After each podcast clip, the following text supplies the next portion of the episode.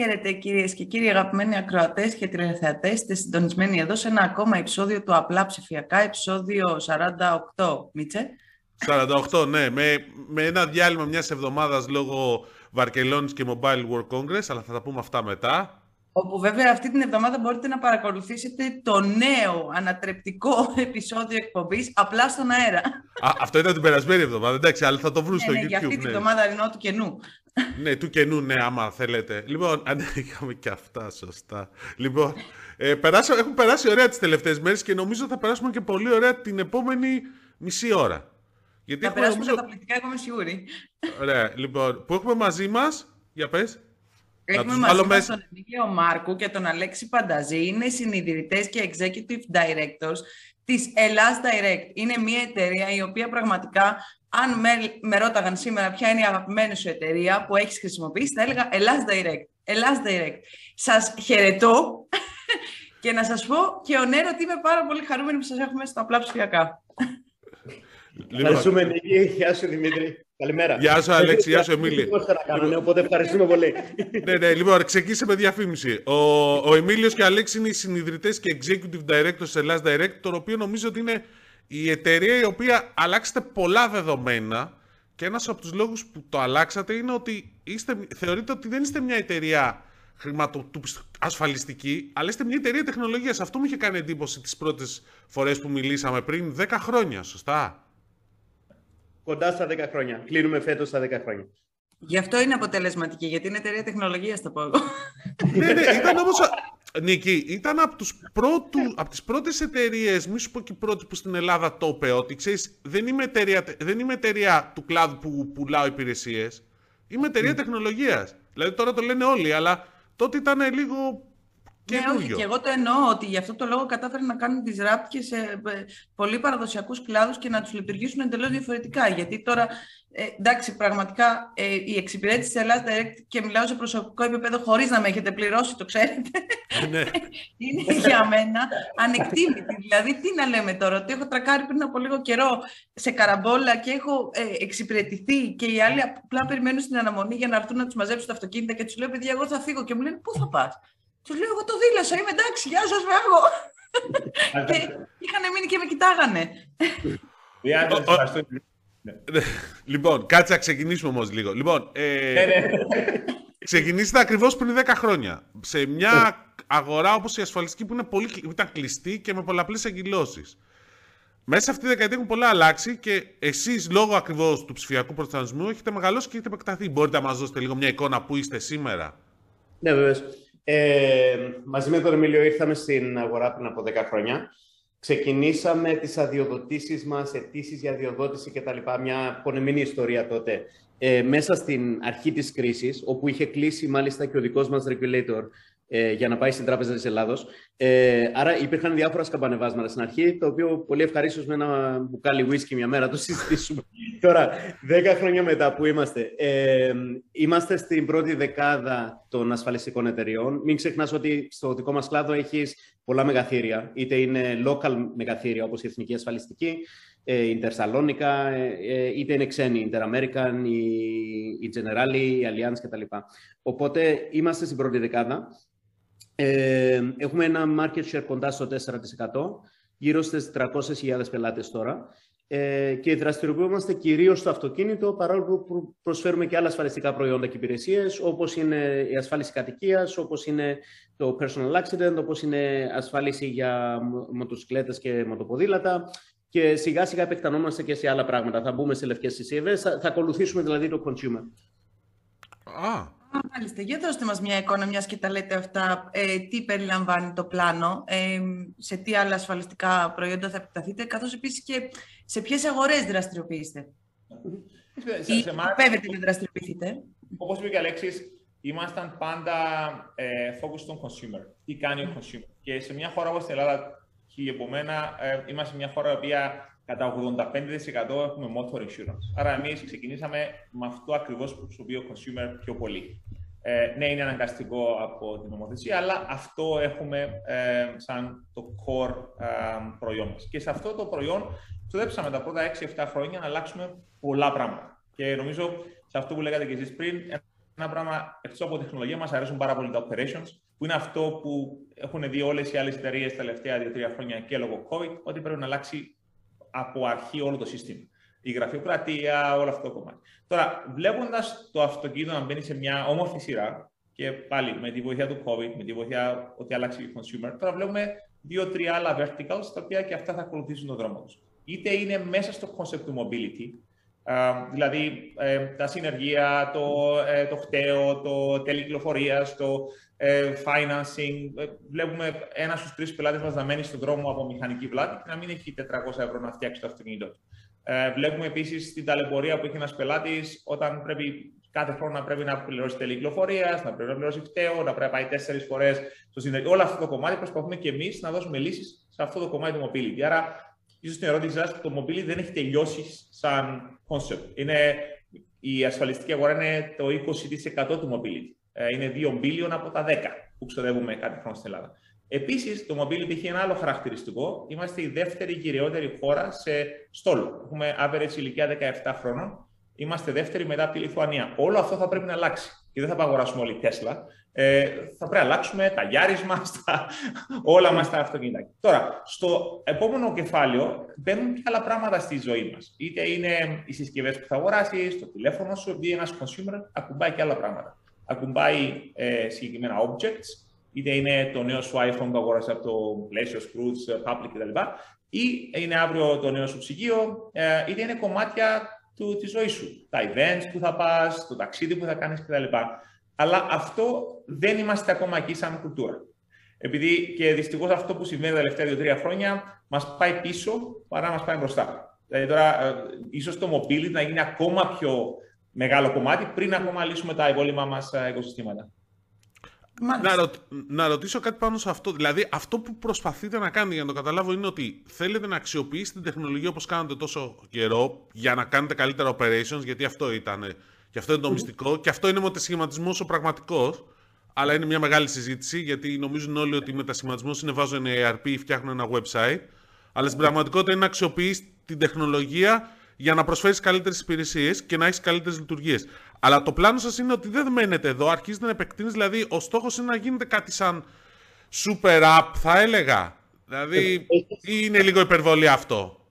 Κοίταξε, ο consumer δεν σκέφτεται ότι αγοράζει ασφάλιση. Ο consumer προσπαθεί να λύσει κάποιες συγκεκριμένες ανάγκες. Και αν αυτές οι ανάγκες είναι θέλω να πάω από το από το A to B, θέλω να πάω να κάνω τη δουλειά μου, να πάω στο γραφείο μου, να βγω για ένα καφέ κτλ. κτλ. Άρα λύνει προβλήματα mobility, προβλήματα στο οικοσύστημα του housing. Άρα πίσω σε αυτό που έλεγες Δημήτρη, προφανώς χρησιμοποιούμε τεχνολογία και data για να έχουμε καλύτερα operations. Από τη στιγμή που έχεις καλύτερα operations, μπορεί να δώσεις μια καλύτερη τιμή, ένα καλύτερο προϊόν και ένα καλύτερο service στον πελάτη σου. Και από εκεί και πέρα η ερώτηση πίσω στον πελάτη τώρα είναι ότι από τη στιγμή που σε αγγίζω με αυτόν τον τρόπο ή τον άλλο, τι άλλες ανάγκες έχεις που μπορούμε να λύσουμε μαζί. Και αυτό είναι που νομίζω εταιρείες σαν εμάς, που έχουν την τεχνολογία στο κέντρο της ύπαρξής τους, μπορούν να αντιδράσουν πολύ πιο γρήγορα και πολύ πιο εύκολα και ευέλικτα σε αυτό που θέλει ο καταναλωτής. Οπότε πίσω σε αυτό που ρώταγες πριν, Δημήτρη, νομίζω για μας δεν το σκεφτόμαστε αποκλειστικά και μόνο ως μια ασφαλιστική κάλυψη, ένα ασφαλιστικό προϊόν. Είναι τι ανάγκες έχεις πραγματικά, κύριε καταναλωτή. Okay. Ε... Να διευκρινίσω κάτι ακόμα, Νίκη, συγγνώμη. Και αυτό θα γίνει από εσάς ή θα πάτε και με συνεργασίες με ξέρω εγώ, startups καινούργια κτλ. Έχετε μια τάση προς τα εκεί ούτως ή άλλως; Και τα δύο. Νομίζω σε εμάς. Ε, πολύ καλή ερώτηση. Νομίζω σε, σε μια. και πίσω στο προδώσω ερώτημα για το Super App. Σε, εξαρτάται και σε ποια χώρα είσαι και σε ποια αγορά είσαι. Αν είμαστε στο Σαν Φρανσίσκο, ίσω με 5 APIs να λύναμε όλο μας το πρόβλημα. Ε, αλλά επειδή εδώ το, το, το de facto ε, approach δικό μας είναι να φτιάξουμε πράγματα που δεν μπορεί να φτιάξει κανείς άλλος. δηλαδή, ήταν εύκολο να μας έφερνε κάποιος 2.500 φανοποιία σε ένα app, δεν υπήρχε, το φτιάξαμε. Ε, θα ήταν πολύ ωραίο να μας έφερνε κάποιος μια οδική βοήθεια που ήταν στην ώρα της και δεν υπήρχε, τη φτιάξαμε. Οπότε σε αυτό το κομμάτι, πολλά από αυτά, τα core operations, πράγματα που είναι κοντά μας, τα κάνουμε εμείς. Π.χ. όταν τρακάρει κάποιος, εμείς απαντάμε το τηλέφωνο. Μακάρι να υπήρχε κάποιος ο οποίος θα του λέγαμε ρε πάρτο και να το SLA και τρέξτε. Δεν δουλεύει αυτό το πράγμα. Άρα, you need to control it. Τώρα, από την άλλη πλευρά, υπάρχουν κάποια πράγματα που μπορούμε να κάνουμε ένα partnership. Π.χ. μπορούμε να κάνουμε ένα partnership για financing. Έχουμε τέσσερις τράπεζες, μπορούμε να δώσουμε financing. Δεν θα πάμε να χτίσουμε μια άλλη τράπεζα που υπάρχει. Απ' την άλλη, όμως, και εκεί είναι ένα πράγμα που μάθαμε με τον Αλέξη και την ομάδα μας, ε, the hard way, είναι πρέπει να ελέγξει όλο αυτό το path. Ε, διότι αν το αφήσεις λίγο, λίγο ε, ε, χωρίς το δικό σου control και το δικό σου purity, θα χαθεί. Ε, θα, ήταν, ε, θα ήταν ευχής έργο να μας έλεγε αύριο, παιδιά, είμαστε η τέλεια τράπεζα εδώ, η οποία, αν βάλει αυτό το κουμπάκι, θα, θα μπορεί κάποιος πελάτης σας να δανειστεί ε, για τα τέλη κυκλοφορίας του ή για το, για το service του αυτοκινήτου on the spot. Αλλά δεν πούμε εμείς με το δικό μας DNA να το κάνουμε με τον τρόπο που θέλουμε εμείς, the last direct way, δεν θα γίνει.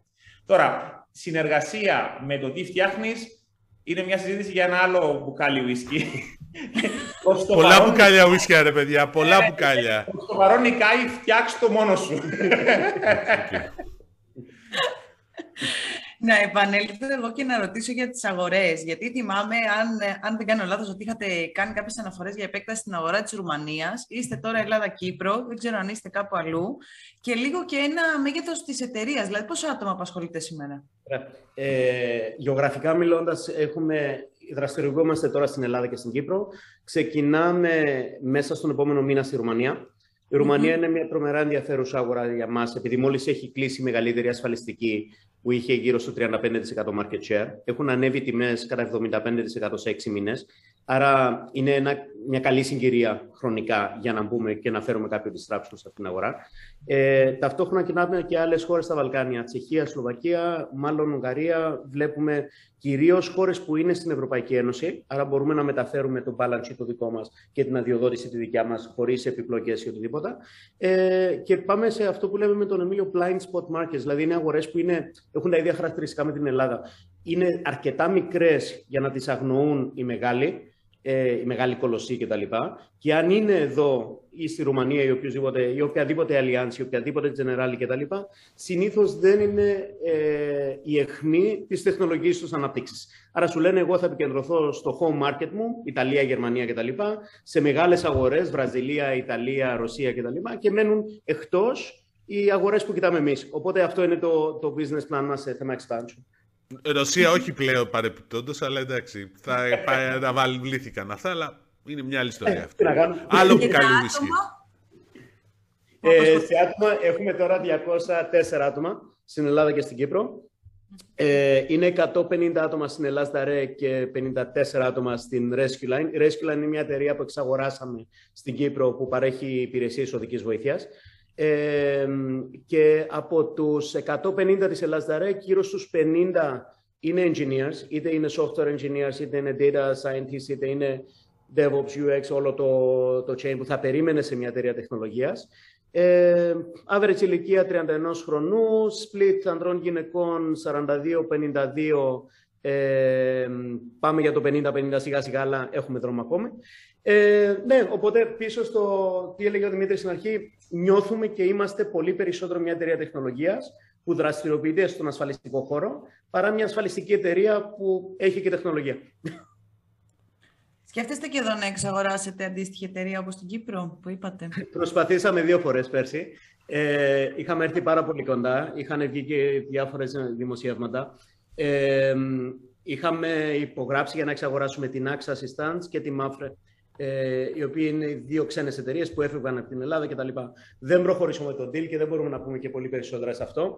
Αλλά όπως είπε και ο Μίλιος πριν, είναι σημαντικό για μας να έχουμε ένα κάθετο μοντέλο λειτουργίας και εκεί είναι που βλέπεις την πραγματική αξία της τεχνολογίας και του data. Οπότε με τον ένα ή τον άλλο τρόπο, σίγουρα σε αυτό το last mile του δικού μας service, ε, δραστηριοποιούμαστε και θα δραστηριοποιηθούμε ακόμη πιο σημαντικά στο μέλλον. Ε, ε να σου πω, μιλώντας για την ασφαλιστική αγορά, επειδή εγώ προσωπικά θεωρώ ότι κάνατε disrupt μεγάλο και οδηγήσετε ένα, ένα κομμάτι των εξελίξεων. Αλλά τώρα βλέπουμε εξαγορές, συγχωνεύσει, δηλαδή αλλάζει. Ε, Πώς το βλέπετε εσείς να διαμορφώνετε, Δηλαδή, βλέπετε και άλλες ασφαλιστικές να ακολουθούν το ίδιο μοντέλο με εσάς, Δηλαδή, επεκτηνόμαστε και σε άλλα κομμάτια της αγοράς, αξιοποιούμε τις ψηφιακές τεχνολογίες; Έχω την αίσθηση ότι το προσπαθούν, αλλά εσείς έχετε πολύ καλύτερη εικόνα από μένα. Νομίζω δύο, ε, θα λέγα, δύο factors αυτή την ιστορία. Το ένα είναι καθαρά μάκρο. Αυτό που συνέβη και τα τελευταία δύο χρόνια πρέπει να συμβεί εδώ και πολλά χρόνια. Είμαστε μια χώρα με πολλές μικρές ασφαλιστικές και ακόμα και οι ξένοι ήταν σε μια δύσκολη φάση. Μένω, φεύγω, δεν είμαι σίγουρος κτλ. Αλλά τουλάχιστον από πλευράς μάκρο έγιναν αυτά που έπρεπε να γίνουν. Οι ξένοι οι οποίοι θα θέλαν, θα θέλαν να φύγουν, φύγανε. και αυτοί που μείνανε επενδύσανε πολλά λεφτά για να μείνουν στην Ελλάδα. Αυτό είναι πολύ καλό για την αγορά, έτσι ώστε να ξέρεις ότι αυτός που είναι εδώ ε, δεν έχει αυτό το σχιζοφρενικό attitude τη Δευτέρα μένω, Τρίτη φεύγω, Τετάρτη. Ε, αυτό ξεκαθάρισε. Και ξεκαθάρισε πολύ πολύ γρήγορα. Δηλαδή αυτό που γίνεται τα τελευταία δύο χρόνια ήταν ε, ότι δεν έγινε τα, τελευταία, τα προηγούμενα 8. Το, το δεύτερο κομμάτι είναι πέραν του μάκρο, είναι τι γίνεται στο, στο micro. Και εκεί δεν έχει γίνει, δεν θα πω απολύτως τίποτα, έχουν γίνει πολύ, πολύ λίγα πράγματα. Ένα, επειδή ποτέ οι ξένοι δεν είχαν επενδύσει στην Ελλάδα, και λόγω κρίσης, αλλά και λόγω αυτού που λέει Αλέξης, δεν, δεν βλέπαν την Ελλάδα σαν ένα core market. Αν είσαι ο CTO μιας μεγάλης ε, πολυεθνικής, έχεις 50 αγορές, δεν θα ασχοληθείς να πάρεις το καλύτερο σου IT να το στείλεις στην Ελλάδα. Okay. Και το άλλο, υπήρχε πάντα ένα resistance στην Ελλάδα, το οποίο ήταν supplier, ήταν resistance από τις εταιρείες, όχι από τον consumer. Ο consumer ήταν εκεί και πάντα ήθελε κάτι καλύτερο. Απλά δεν το δίναμε. Δηλαδή, ε, ε, αυτό που λέγαμε πάντα με τον Αλέξο, ότι το 2013 όταν κάναμε launch εμείς με PDF ε, ασφαλιστήριο ηλεκτρονικό, perfectly λογικό και ε, νόμιμο, ε, έπρεπε να, να πείσουμε τον consumer ότι αυτό και την αστυνομία και το κράτος ότι αυτό το PDF είναι OK. Και συγκεκριμένα εταιρείες τότε έκαναν marketing στην τηλεόραση που σου δίνανε δωρεάν printer για να δημώσει το PDF. Σκέψω αυτό μετά από 8-9 χρόνια, πόσο γελίο ακούε. Μέχρι πριν τρία χρόνια, όταν πληρώναμε εμείς, πληρώναμε κάθε χρόνο γύρω στις 40.000 ζημιές. Αυτό κάνουμε κάθε χρόνο. Η δουλειά μας είναι να πληρώνουμε ζημιές. Έπρεπε για την κάθε πληρωμή να έχουμε ενυπόγραφη εξοφλητική απόδειξη. Ε, όχι σου στείλα τα λεφτά στο iBank σου, είναι μέσα, είσαι happy, κλείσαμε. Έπρεπε να σε φέρω από το γραφείο να μου υπογράψεις με στυλό, ε, γιατί θεωρείται άκυρο αν δεν το κάναμε αυτό. Πάλι, μετά από COVID, πόσο γελία ακούγεται αυτό το πράγμα. Και απ' την άλλη, ο consumer σου λέει ρε παιδιά, όλα τα άλλα στη ζωή μου τα έχω φτιάξει. Παραγγέλω από eFood, παραγγέλω από πλαίσιο, παραγγέλω από. Όλα αυτά. Η, η ζωή μου έχει αλλάξει. Εσεί γιατί δεν έχετε αλλάξει. Και η ερώτηση αυτή δεν μπορούσαμε να τα απαντήσουμε σαν κλάδος. Επειδή ήμασταν πάντα 10, 15, 20 χρόνια πίσω και πάντα, ακόμα και μέχρι πρόσφατα, ακούγαμε ότι ξέρεις, ο Έλληνας σου καταναλωτής είναι διαφορετικός από τον Γερμανό. Και απάντηση όχι, δεν είναι. Και να τώρα που συμβαίνει. Τώρα, η επόμενη μέρα τι μας ξημερώνει. Είμαστε μια πολύ διαφορετική ε, αγορά και αυτοί που είναι εδώ είναι committed να είναι εδώ ε, και είναι μέσα σοβαρά κεφάλαια. Και δεύτερο, έχουμε πλέον καταλάβει ότι ο consumer άλλαξε. Τώρα, πιστεύω ότι εμείς και ίσως μια-δύο άλλες εταιρείες έχουμε ένα προβάδισμα, επειδή ασχοληθήκαμε τα τελευταία 8 χρόνια, συγγνώμη για την έκφραση, να ξεσκατώσουμε αυτή την κατάσταση που ήταν για χρόνια εδώ. Okay? Και φάγαμε τα μούτρα μας και στα συνεργεία και στα φτάρα. Κάναμε δουλειά. Και μετά η ερώτηση είναι σε αυτούς που δεν το κάνανε. Ε, τι, τι θα ξημερώσει η επόμενη μέρα. Okay. Πολύ δίκιο. Πάρα πολύ δίκιο. Ε, να κάνουμε και μια άλλη ερώτηση τώρα. Ήσασταν πρόσφατα, μπήκατε στη λίστα των Financial Times με τις, ε, με τις χίλιες ταχύτερα αναπτυσσόμενες εταιρείες. Κάποιοι από το, τον κλάδο του, από το χώρο του οικοσυστήματος σας έχουν χαρακτηρίσει και ως ε, δυνητικό unicorn. Mm-hmm. Ε, εσείς τι λέτε για όλα αυτά; Ε, Είχα ένα σπυράκι εδώ σήμερα. Κοιτάξτε, το... Πάνω στο Financial Times, εντάξει, είναι μια, είναι μια καλή λίστα που βγάζουν με, με συγκεκριμένο τρόπο κάθε χρόνο. Είμαστε, νομίζω, είναι η τρίτη χρονιά συνεχόμενη που είμαστε. Οπότε αυτό είναι απλώς ένα καλό σημάδι ότι συνεχίζεις να μεγαλώνεις και μεγαλώνεις καλά. Και, ε, και ότι πας καλά είναι σίγουρα μια αναγνώριση ότι αυτό που κάνεις κάθε μέρα έχει κάποιο αποτέλεσμα. Που αυτό είναι πάντα θετικό. Και κυρίως για την ομάδα, πολύ λιγότερο για μένα και τον Εμίλιο. Ε, στο δεύτερο κομμάτι για το Unicorn, νομίζω υπάρχει υπερβολικό media attention για το τι είναι το valuation μιας εταιρείας. Ε, σίγουρα είναι καλό για το οικοσύστημα και έχει αλλάξει πάρα πολύ το οικοσύστημα στην Ελλάδα. Αλλά σίγουρα είναι καλό να έχουμε παραδείγματα όπως τη Viva, όπως το Scrooge, το Blue Crown, εμάς, δηλαδή εταιρείες που να πηγαίνουν καλά. Τώρα, αν το valuation είναι στα 100, στο 1 billion, στα 10 billion κτλ., είναι, δεν είναι τόσο σημαντικό κατά τη δικιά μας άποψη. Σίγουρα μια εταιρεία που πηγαίνει καλά, που έχει προοπτικές ανέλυξης, που μπορεί να προσφέρει αξία στην κοινωνία και ο καταναλωτής το βλέπει ως ανάγκη, σίγουρα θα έχει αξία και για τους επενδυτές. Τώρα, από εκεί και πέρα, αν είναι ένα δισεκατομμύριο ή μισό ή ανάμιση, εντάξει. Και εσάς ο στόχος σας ποιος είναι τελικά, να μπείτε σε χρηματιστηριακό ταμπλό ή να, να βρεθείτε και να. Νομίζω αλλάζεις και ω. Το μιλούσαμε και με τον Γιώργο του Χατζηγεωργίου σε κάποια φάση αυτό. Νομίζω αλλάζεις όταν είσαι. Του, του Σκρούτ τον Γιώργο εννοείς. Ναι, ναι, ναι, ναι. Το αλλάζεις στην πορεία. Όταν, όταν ξεκινήσεις μια εταιρεία, πάντα σκέφτεσαι ότι α, θα κάνω κάτι σε δύο-τρία χρόνια. Αν βγει καλό και υπάρχει κάποιος που ενδιαφέρεται, θα το πουλήσω και θα έχω εξοικονομήσει κάποια λεφτά και πάω να κάνω κάτι άλλο. Ε, στα δύο-τρία χρόνια ερωτεύεσαι αυτό που κάνεις, ερωτεύεσαι την ομάδα σου, το τι έχεις χτίσει κτλ. Και, και λες τώρα ξεκινήσαμε. Ε, στα δέκα χρόνια λες τώρα ξεκινήσαμε. Οπότε πίσω σε αυτό δεν υπάρχει κάποια σκέψη. Ούτε για να πουλήσουμε την εταιρεία, ούτε ε, σίγουρα θα, το βλέπουμε ότι μπορούμε να αλλάξουμε τους μετόχους μας σε κάποια φάση. Το βλέπουμε ότι μπορούμε να επεκταθούμε πολύ πιο δυναμικά σε χώρες σαν τη Ρουμανία κτλ. Και να κάνουμε κάποια αύξηση κεφαλαίου με καινούριους στρατηγικούς επενδυτές κτλ. Αλλά να, αλλάξουμε, να πουλήσουμε την εταιρεία απλώς και να φύγουμε εμείς να κάνουμε κάτι άλλο με τη ζωή μας, δεν το βλέπουμε. Anytime soon. Άρα είστε ερωτευμένοι με την εταιρεία, με την Ελλάς Direct, σωστά αυτό λες. Μας αρέσει να Αυτό θα λέγαμε. Εντάξει, παιδιά, νομίζω σε αυτό ε, ε, και, και πάλι είναι. Ε, ίσως είναι και advice που θα δίναμε στον εαυτό μας πριν 10 χρόνια. Ε, αν διαλέξεις αυτό το οποίο διάλεξες και σου αρέσει, και σου αρέσει όχι σαν ε, το financial όνειρο, πόσα λεφτά θα βγάλω κτλ. Σου αρέσει ε, ένα, ότι αυτό που κάνεις, ε, ξυπνάς κάθε πρωί και σε ενθουσιάζει. Ε, είναι problem solving, είναι το sudoku σου, είναι, είναι, είναι όλο αυτό το κομμάτι. Και άσχετο αν το κάνεις στο insurance, αν το κάνεις στο retail κτλ., είναι κάτι το οποίο σε εκφράζει. Το δεύτερο, το κάνεις σε μια χώρα η οποία και αυτό σου αρέσει. Δεν είναι ότι είσαι στην Ελλάδα και ονειρεύεσαι να ήσουν πάντα στο Silicon Valley. Είσαι εδώ γιατί είσαι εδώ. Ε, όχι ανωτελεία, τελεία. Και ότι θα, θα φτιάξεις αυτό το οποίο θες να κάνεις. Και ειδικά είναι και μια χώρα, γιατί έχουμε λίγο και το background ότι είμαστε από μια ακόμα πιο μικρή χώρα που έχει 900.000 κόσμο στην Κύπρο. Και ε, για μας η Ελλάδα είναι τεράστια χώρα. Παρόλο που κάποιος το βλέπει ότι είναι η Ελλάδα, είναι έτσι μια μικρή χώρα. Τώρα, στη φάση που είμαστε πραγματικά, βλέπεις ότι ε, έχουν αλλάξει πάρα πολλά πράγματα. Δηλαδή, το gov.gr είναι το πιο popular site στην Ελλάδα. Πιο πάνω από τράπεζες, από gambling, από τσόντα. Το gov.gr, δηλαδή σκέψτε τι έχουμε κάνει. από πορνό δεν νομίζω να είναι πιο πάνω, αλλά τέλος ε, πάντων δεν υπάρχουν επίσημα στοιχεία. Μπε στο Google Trends και γράψε Pornhub και gov.gr. Δημήτρη, sorry, sorry που το λέω, αλλά το έχει ήδη κάνει ο Εμίλιος και όντως είναι πιο Σοβαρά.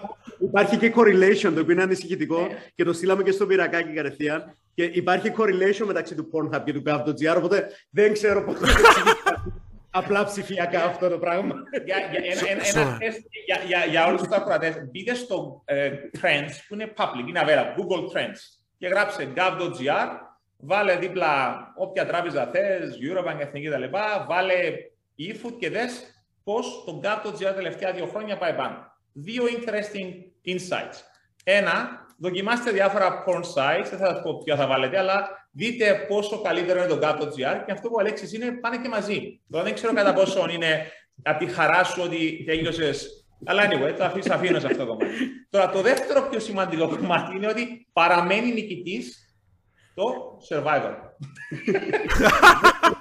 Νούμερο ένα το Survivor. Το Survivor είναι στο Θεό, δηλαδή είναι, είναι εκτός συναγωνισμού το Survivor. Οπότε, anyway, σε αυτό το κόσμο που ζούμε τώρα, που πλέον έχουμε γίνει mainstream, δηλαδή αυτά που λέγαμε που τα λέει και ο Πυρακάκης και η ομάδα του, πράγμα των παιδιών, ότι έχουμε καταφέρει να αποφύγουμε αυτές τις καταστάσεις, να πηγαίνει στο ΚΕΠ κάθε μέρα, το vaccination, όλα αυτά να είναι μια χαρά. Σε αυτό τον κόσμο που ζούμε έχει αλλάξει η χώρα. Και στο δύο μεγαλύτερα οικοσυστήματα που βλέπουμε εμείς, mobility και housing, θα δούμε απίστευτα πράγματα να συμβαίνουν τα επόμενα 10 χρόνια. Έχοντας ήδη λύσει τις παιδικές μας ασθένειες. Έχουμε λύσει το πρόβλημα του πάω στο ΚΕΠ για μια σφραγίδα, ε, πάρ το printer σου να τυπώσει το PDF σου, όλο αυτό το κομμάτι. Τώρα νομίζω είναι το exciting. Τώρα, νομίζω αυτό εξαρτάται και λίγο από τους entrepreneurs. Εάν πράγματι σου αρέσει αυτό που κάνεις και ξυπνάς κάθε πρωί και λες, για να δούμε τι μας ξημερώνει σήμερα ημέρα και πάω να, να, να δω ποια νίκη θα τρακάρει χτύπα ξύλο σήμερα και τι, θα, τι καραμπόλα θα ζήσουμε. Νομίζω είναι αυτό που μας που μας εξητάρει πάρα πολύ με τον Αλέξη. Ε, να σου πω, να ρωτήσω κάτι εγώ τώρα. Επειδή ακριβώς είσαστε στην πρώτη γενιά των αποκαλούμενων startup επιχειρήσεων. Για μένα startups υπήρχαν ε, από την αρχαιότητα. Άμα το βάλεις κάτω, τα startups είναι... Ναι, δεν είναι κάτι. Περικλείστο ναι, απλώς το ονοματίσαμε startups ε, πριν, εκεί περίπου τέλος της δεκαετίας των, των Zeros, αρχές δεκαετίας των Tens, κάπως εκεί. Λοιπόν, επειδή είστε από τους πρώτους και μάλιστα μέχρι κάποια στιγμή είχατε και το ρεκόρ σε seed funding, αν θυμάμαι καλά. Σωστά, έτσι δεν είναι; Το πήρε η Flexfin τώρα απλώς. Πήρε νομίζω 20 περισσότερα. Λοιπόν, Πρέπει. Ναι, ναι, ναι. ναι, ναι, οριακά. Στο seed funding λέω πώς γιατί λόγω του κλάδου. Λοιπόν, τι, αυτό που βλέπετε τώρα όμως, δηλαδή υπάρχει μια τεράστια κινητικότητα το τελευταίο διάστημα. Εσείς mm. πώς την ερμηνεύετε, δηλαδή και εσείς μπλέκετε στο, στο community αυτό γενικώς, δηλαδή έχετε συνεργαστεί με εταιρείες, με startups, γι' αυτό το ρωτούσα και πριν. Έχετε βοηθήσει πολύ κόσμο. Δηλαδή, εντάξει, πραγματικά τώρα και αυτό δεν το λέω, ούτε με έχετε πληρώσει ούτε εμένα. Λοιπόν, για να το τέτοιο. Ε, έχω πάρα πολλά παιδιά από το startup community που μου έχουν πει ο Εμίλιος και ο Αλέξης μας έχουν βοηθήσει πραγματικά. Και χωρίς να έχουν πάρει κάτι πίσω. Εντάξει.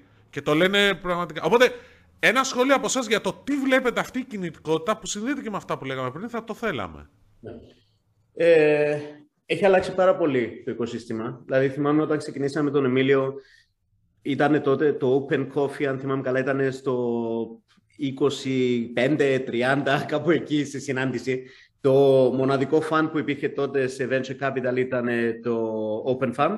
Ήταν πριν ξεκινήσουν τα διάφορα venture capital firms και αν μιλούσες με το ποιοι είναι οι entrepreneurs εκεί έξω, αν δεν ήταν πέντε, πέντε ονόματα. Τώρα, αυτό έχει σοβαρέψει το παιχνίδι και αυτό είναι πολύ, πολύ, πολύ ευχάριστο γενικά για την Ελλάδα, το οικοσύστημα, το καινούργιες ιδέες, καινούργια παιδιά που κάνουν καινούργια πράγματα. Οπότε αυτό νομίζω ε, το βλέπουμε λίγο απ' έξω, επειδή δεν είναι ότι πηγαίνουμε σε όλα τα events τώρα όπως κάναμε ίσως και παλιά, αλλά βλέποντας και τη δουλειά που έχει κάνει η Endeavor, βλέποντας τα διάφορα venture capital firms που υπάρχουν πλέον και δραστηριοποιούνται και σηκώνουν και δεύτερα και τρίτα funds για να στηρίξουν επιχειρηματίες, έχει δημιουργηθεί και μια δεύτερη και μια τρίτη γενιά πλέον από ανθρώπους που ήταν σε μια upstream παλιά, ήταν σε μια workable και δημιούργησαν ένα καινούργια εταιρεία τώρα. Οπότε βλέπεις όλα αυτά τα trickle down effects που είναι αυτά που πάντα λέγαμε ότι τα έχεις ζήσει σε ένα Silicon Valley, σε ένα Tel σε ένα Βερολίνο και εμείς πότε θα τα ζήσουμε. Οπότε νομίζω αυτό είναι πάρα, πάρα πολύ θετικό. Το γεγονός ότι έχει αλλάξει και το μακροοικονομικό κλίμα φέρνει και άλλους επενδυτές εδώ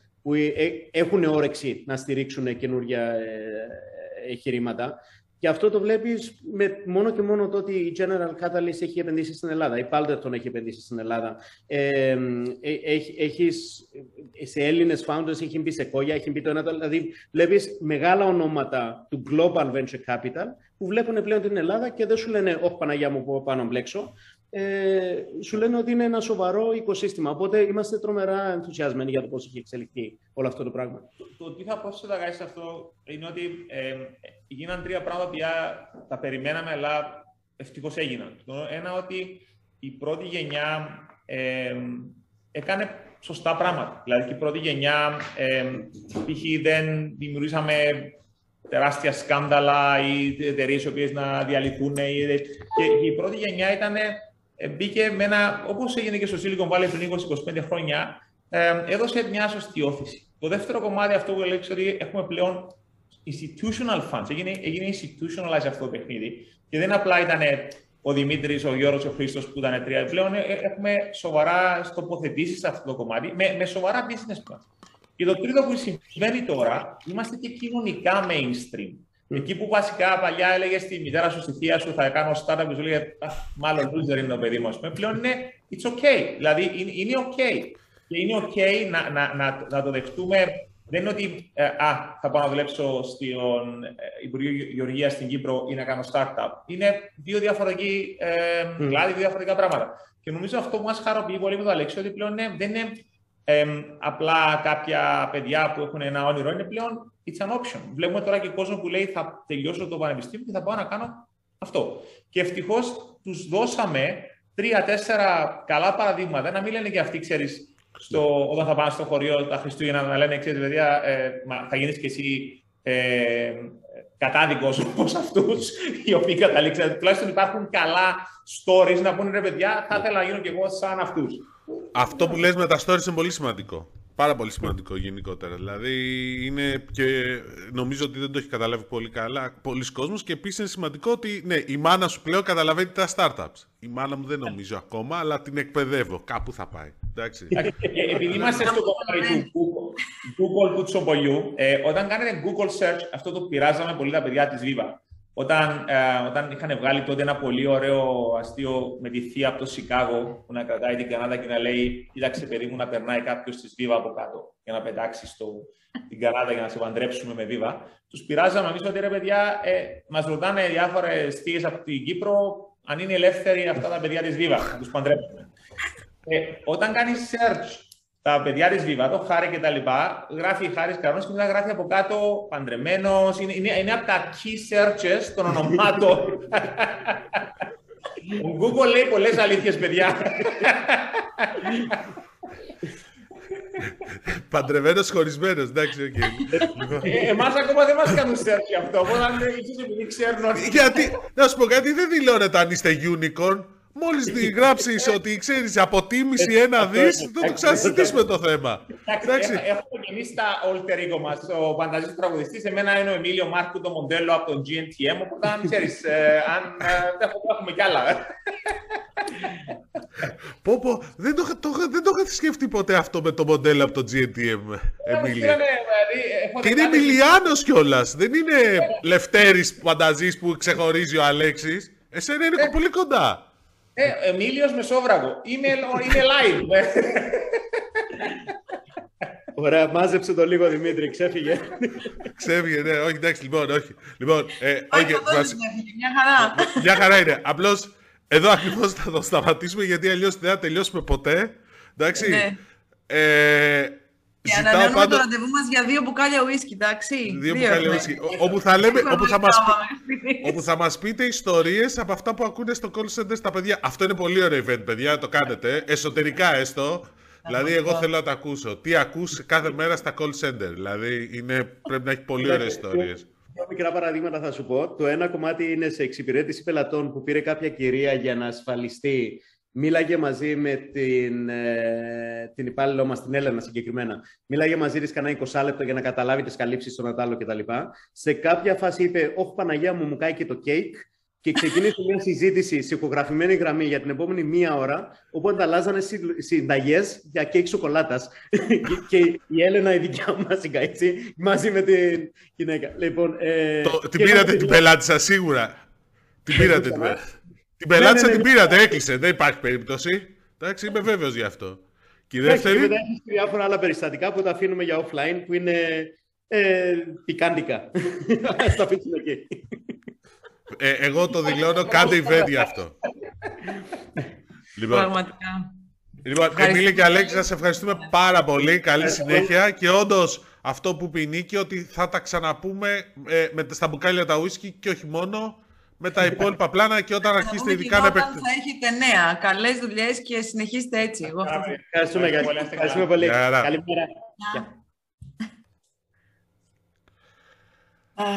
να πω ότι πραγματικά ο ενθουσιασμός προ, ε, προκύπτει από την, εξ, την ποιότητα της εξυπηρέτησης, ειλικρινά.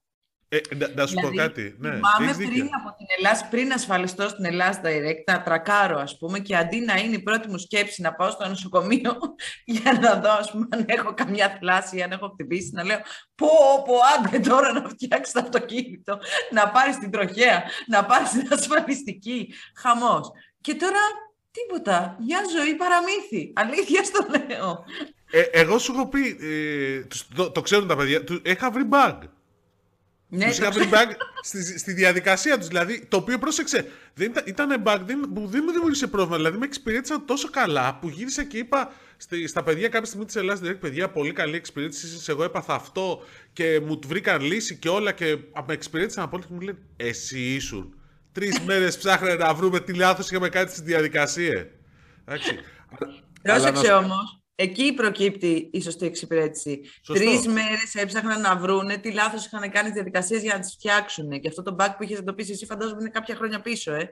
Ναι, Γι' αυτό ναι. τώρα δύσκολα. Απλά ε, δεν είναι, ε, το, είναι πελατοκεντρική και αυτό φαίνεται και στο προϊόν και στο, σε αυτά που μας είπαν. Κοίταξε, για μένα να σου πω κάτι. Το σημείο κλειδί γενικώ στην Ελλάδα Direct και σε ορισμένες ακόμα εταιρείες και, έχουν, και στον ασφαλιστικό κλάδο υπάρχουν κανένα δύο περιπτώσεις. Το είπε και ο, και ο Εμίλιος κάποια στιγμή ότι δεν είμαστε μόνοι μας και, και είναι σωστό αυτό και καλύτερο. Είναι ότι κάνουν ουσιαστικό ψηφιακό μετασχηματισμό με την έννοια ότι δεν βάζουν ψηφιακές τεχνολογίες μόνο για να τις βάλουν. Ναι, τις αξιοποιούν. γραφειοκρατία αυτό. Μπράβο. Αυτό κράτησε το γιατί είναι μια συζήτηση για τον GovGR που θα πρέπει να τη δούμε τους επόμενους μήνες γιατί προς το παρόν αρχίζω να πιστεύω, αρχίζω να μου φαίνεται ότι ώρες ώρες είναι σαν ψηφιοποίηση της γραφειοκρατίας. Ελπίζω πραγματικά να αλλάξει πολύ σύντομα. Εντάξει, αυτό, αλλά είναι μια άλλη συζήτηση. Το παρατηρητήριο της γραφειοκρατίας πάντως πάει καλά σύμφωνα με τις δικές μου πληροφορίες. Όπου να είναι, ετοιμάζεται. Ελπίζουμε να δώσει μια χείρα βοηθείας σε όλες τις διαδικασίες που είναι γραφειοκρατικές, να τις μετράει, να βλέπει ποιες είναι οι τραγικές και να μπορεί από εκεί και πέρα κάποιος να αναλαμβάνει να τις απλοποιήσει. Λοιπόν, ε... για πάμε όμως λίγο να πούμε τι κάναμε την περασμένη εβδομάδα που λείπαμε. Που είμαστε τι κάναμε; Πάταγο. κάναμε; Εγώ με το φίλο μου τον Τίμο το Κουρεμένο κάναμε πάταγο εκεί στην έκθεση. Ό,τι υπήρχε και δεν υπήρχε το δοκιμάσαμε. Μα τι χαρτιά, το, το πορτρέτο μου με, με ο ψαλιδοχέρης μου το έφτιαξε. Τι χόρεψα με κάτι καινούργια άπα από τη Νότια Κορέα. Ήταν φοβερά. Περάσαμε καταπληκτικά. Εσύ πώς πέρασες; Εγώ, εντάξει, όχι τόσο πολύ. Προσπαθούσα λίγο να δω. Είχα, είχα, είχα και αρκετά ραντεβού, είναι η αλήθεια. Κοίταξε, ε, MWC Barcelona, έτσι λέγεται, γιατί έχουν και MWC στην ε, Σαγκάη και ένα στη, στο Los Angeles, οπότε προσπαθούν λίγο να τα απλώσουν, αλλά αυτό είναι το μεγάλο event. 60.000 κόσμο, mm. 61.000 για την ακρίβεια επισκέπτες. από το 2019, ε. Λίγο το 2019 ήταν 110.000. Για μένα είναι πολύ καλό το νούμερο. Δηλαδή είχε λιγότερες εταιρείες. Ήταν πρώτη φορά μετά event μετά τον COVID. Ήταν πραγματικά ναι, και επίσης ε, άρεσε πολύ ότι ήταν άνετο. Δηλαδή, ξέρεις πόσο κόσμο μου είπε ότι κάναμε ποιοτικά ραντεβού, υπήρχε λιγότερο άγχος. Ε, δηλαδή, γενικώς δεν είχε τη μεγάλη είδηση. Δηλαδή, πιο πολύ. Είχε το, μεγάλες το... παρουσιάσεις από τις εταιρείες, ε. Δηλαδή, οι παρουσιάσεις που έγιναν την πρώτη μέρα, οι μισές ήταν pop-up ε, περίπτερα, τα οποία τα πήραν και φύγανε. Ναι, ξέρεις δεν είναι για τα smartphones, λες εσύ. Ναι. Εγώ θεωρώ προσωπική άποψη... Για τα smartphones, να σου θυμίσω ότι η Deutsche Telekom παραδοσιακά έκανε την ε, συνέντευξή της εκεί, την έκανε online ε, μία εβδομάδα πριν. Και εκεί Σωστό. πήγαινε να δεις τα προϊόντα. Ήταν γενικότερα, δεν, δεν υπήρχε έτσι αυτό το, η ένταση στις παρουσιάσεις να πας από εδώ, από εκεί στις εταιρείες να δεις τι θα ναι, δείξουν. Αυτό, αυτό ισχύει. Αλλά γενικώς νομίζω ότι σαν τάση, δηλαδή αυτό που υπήρχε, εντάξει, ξέρεις, μιλήσαν και για τον πόλεμο στην Ουκρανία, okay, που επηρεάζει καταστάσεις και θα επηρεάσει ακόμα περισσότερο την παγκόσμια οικονομία κατά φαινόμενα. Δηλαδή, ε, ξέρεις, αυτό με την ενέργεια ήταν που ήταν ακριβή η ενέργεια, τώρα έχει, θα πάει πολύ ψηλά και αυτό θα επηρεάσει πολλές καταστάσεις. Ε, ένα θέμα πολύ μεγάλο στο MWC ήταν πώς αξιοποιούμε το 5G και τα επόμενα βήματα, το οποίο... Γιατί, ok, okay, το έχουμε παιδιά, τώρα τι το κάνουμε. Υπάρχει αυτή η συζήτηση πλέον, ανοιχτά. Επιτέλους να ξεκινήσει αυτή η συζήτηση, γιατί αυτός ήταν και ο στόχος του 5G άλλωστε. Να ξεκινήσει αυτή η συζήτηση και η αξιοποίησή του στην, όχι στη, στον καταναλωτή σε μένα. Τι να το κάνω και τόσο πολύ. Δηλαδή θέλω να σου πω, δεν μου δίνει ναι. και ιδιαίτερο. Ακόμα ναι, έχει κάποιες εφαρμογές στον καταναλωτή, αλλά αργότερα. Κοίταξε, πάνω σε αυτό ξέρεις όμως τι γίνεται, να σου πω. Ε, ναι. Θεωρώ ότι επειδή έχω κάνει. Ήταν μια ερώτηση που είχα κάνει το 2017, αν θυμάμαι καλά, 2018, στην Deutsche Telekom πάλι σε MWC, ότι παιδιά πολύ νωρίς δεν ασχολείστε, ασχολείστε με το 5G που θα το, ήταν προγραμματισμένο να βγει το 2020 πρακτικά. Και μου λένε όχι, μου λέει γιατί πρέπει να χτίσουμε το οικοσύστημα, να βρούμε τις εφαρμογές κτλ. Και ακόμα είναι τις... λόγος που ασχολούνται από το, με το 6G από τώρα. Ναι, γιατί το λίγο ναι, αλλά το οικοσύστημα ακόμα το, το, το ψάχνουμε δηλαδή λίγο. Δηλαδή, πέντε χρόνια μετά από τότε που έκανα εγώ αυτή την ερώτηση, θα μου πει κάποιος υπάρχει πανδημία. Γενικώς οι, οι επιχειρήσεις ψάχνουν. Δηλαδή και θέλω να δούμε λίγο, ακόμα και στην Ελλάδα. Θα κάνω συνέδριο γι' αυτό. Αλλά αυτό είναι μια άλλη συζήτηση. Να μας λοιπόν, τα πει, Μίτια, να μας τα πεις. Ναι, θα τα πω όταν είναι η ώρα. Ε, αλλά θεωρώ ότι ξέρεις, τώρα ψάχνουν τα case studies. Και στο λέω αυτό γιατί ακόμα και στην Ελλάδα ψάχνουν τα case studies. Και είναι πολύ ενδιαφέρον που επειδή στο, στη Βαρκελόνη ήταν πολύ έντονο το θέμα των private networks, των private campus, ότι πλέον και στην Ελλάδα αρχίζει μια τέτοια συζήτηση. Και οι πληροφορίες λένε ότι η Εθνική Επιτροπή Τηλεπικοινωνιών και Ταχυδρομείων ετοιμάζεται λίγο κάποιες συχνότητες που έχουν μείνει ελεύθερες να τις βγάλει σε μια δημοπρασία που δεν θα απευθύνεται σε τηλεπικοινωνικούς παρόχους αλλά σε εταιρείες που θέλουν να αναπτύξουν τα δικά τους ιδιωτικά δίκτυα 5G για το κάμπους τους. Και αυτό είναι νομίζω μια πολύ ενδιαφέρουσα εξέλιξη. Πολύ okay. ενδιαφέρουσα εξέλιξη. Και η άλλη ενδιαφέρουσα πληροφορία ναι. ήταν ότι προσεγγίστηκε η, Εθνική, η αρμόδια αρχή, η Εθνική Επιτροπή Τηλεπικοινωνίων, ε, από εταιρείες ξένες που βολιδοσκοπούν για το αν θα δραστηριοποιηθούν ως MVNO στην Ελλάδα. MVNO, εικονική παροχή τηλεφωνίας, έτσι. Ε, δηλαδή, έχεις μία αγορά την ελληνική, η οποία όσες προσπάθειες έχουν επιχειρηθεί για MVNO έχουν αποτύχει. Τώρα γίνεται άλλη μία με τη Volton, που είπαμε ότι σε περίπου κάνα χρόνο αναμένουμε να βγει live, ας πούμε, και να λανσάρει πακέτα και προσφορές. Μου είσαι υποσχεθεί ότι θα έρθει εδώ στα απλά ψηφιακά να μας τα πει ναι, ο ναι, Διονύσης ναι, ναι, ναι, δεν έχω προλάβει να επικοινωνήσω. Θα επικοινωνήσω στα επόμενα ραντεβού θα είναι εδώ. Ε, αλλά ε, είναι ενδιαφέρον το γεγονός ότι απ' έξω κοιτάζουν πάλι εδώ για, για τέτοιου είδους. Και μάλιστα οι εταιρείες πληροφορίε λένε ότι δεν ήταν αμυγός τηλεπικοινωνιακές, δηλαδή μπορεί να είναι ας πούμε πάλι έτσι utilities. Ε. Ναι, γενικώς υπάρχει ενδιαφέρον για την Ελλάδα, δηλαδή είναι αυτό που είπε και ο Εμίλιος με τον Αλέξη ότι υπάρχει επενδυτικό ενδιαφέρον, αλλά μην ξε... να σου το θέσω και εγώ λίγο διαφορετικά στο, στο MWC Barcelona, γενικώ το ελληνικό περίπτερο πήγε πολύ καλά. Δηλαδή είχαμε καμιά... Είχαμε σε ραντεβού. 2.000 ε, επαφές. Mm. Επαφές, δηλαδή βρεθήκανε, μιλήσανε στο όρθιο που λέει ο λόγος και πάνω από 800 ραντεβού.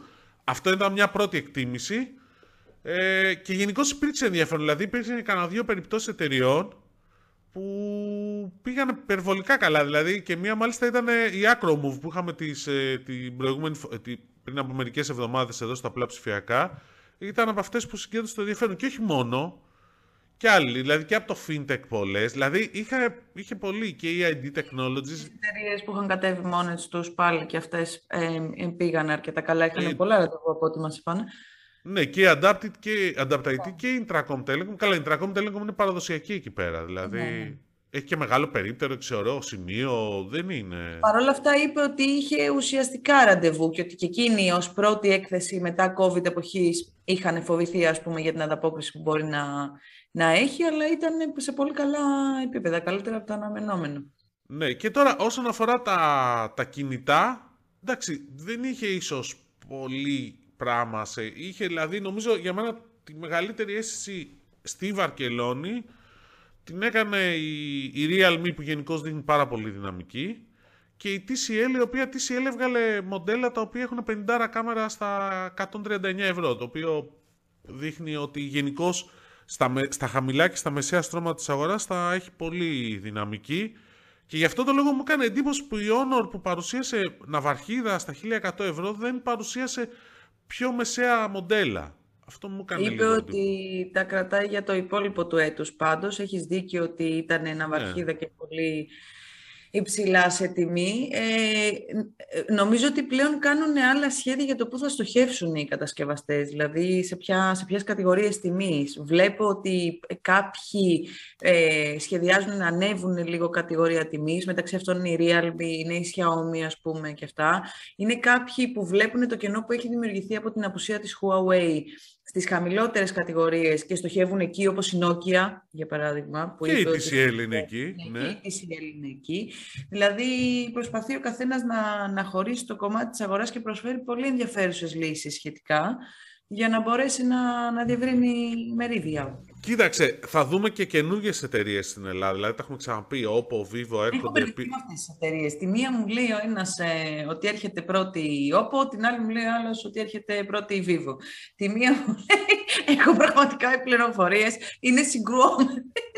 Ε, να σου τη λύσει την απορία σου. Ε, φταίνει οι συγκεκριμένε εταιρείε οι οποίε αλλάζουν στρατηγική. Να σου πω εγώ το ναι, ναι, ναι, ναι, ναι, πραγματικά. Δηλαδή δεν έχω. Πάντως θα έρθουν, παιδιά.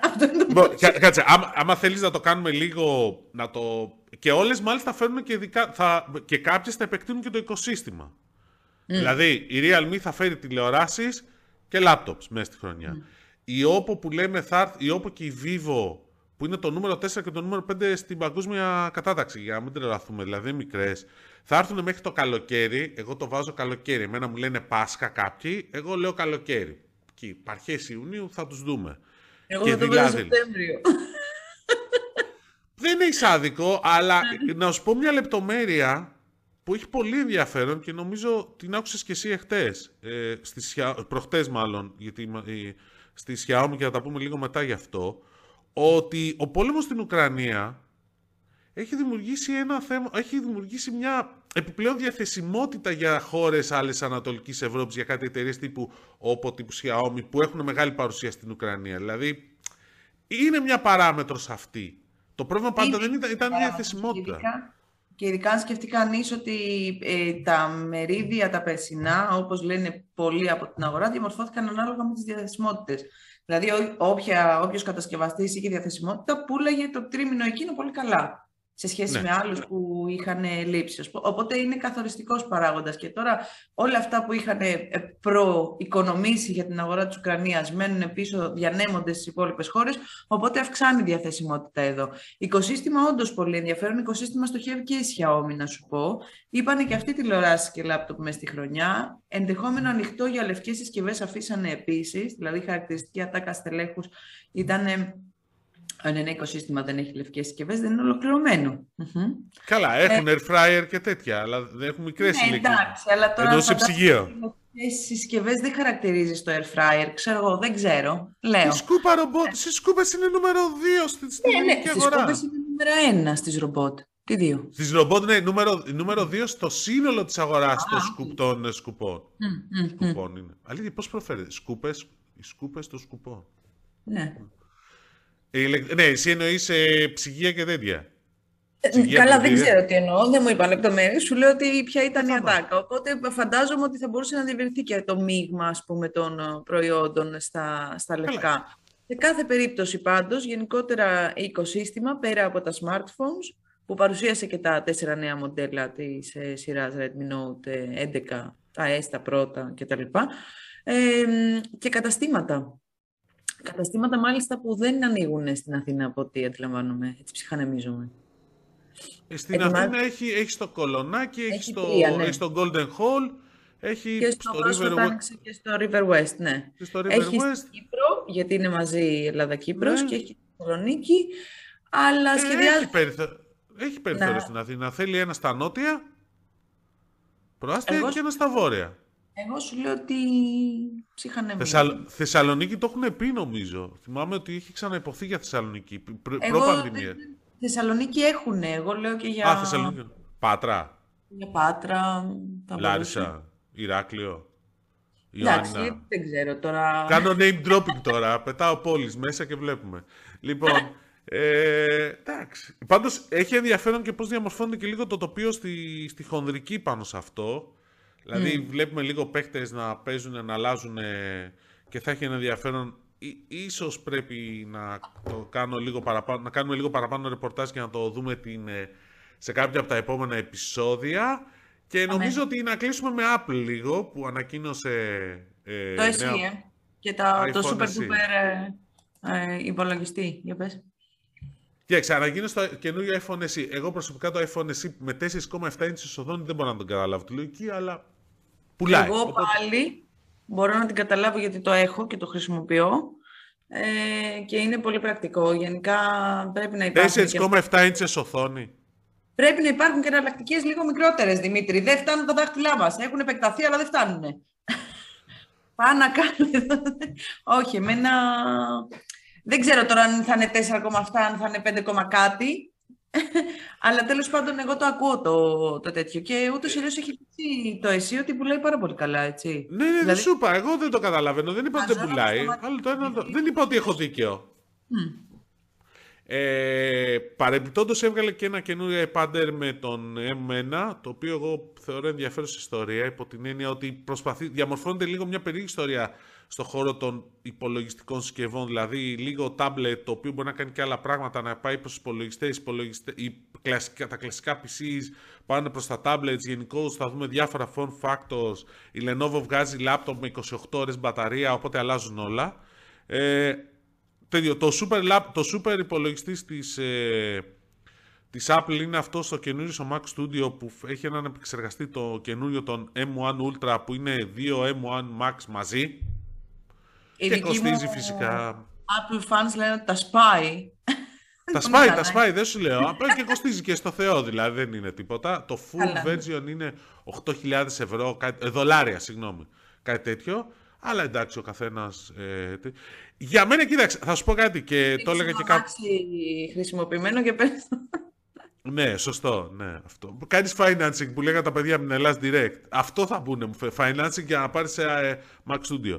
Ε, και πάντως για να ξέρεις, και Και το έλεγα mm. και κάπου αλλού, για μένα ίσως η πιο, και θα το κλείσουμε ίσως έτσι, η πιο ενδιαφέρουσα είδηση από την παρουσίαση της Apple ήταν η ανακοίνωση ότι στο Apple TV Plus θα, μπο, θα έχουν live αγώνες του Αμερικανικού Πρωταθλήματος Baseball, mm. του MLB.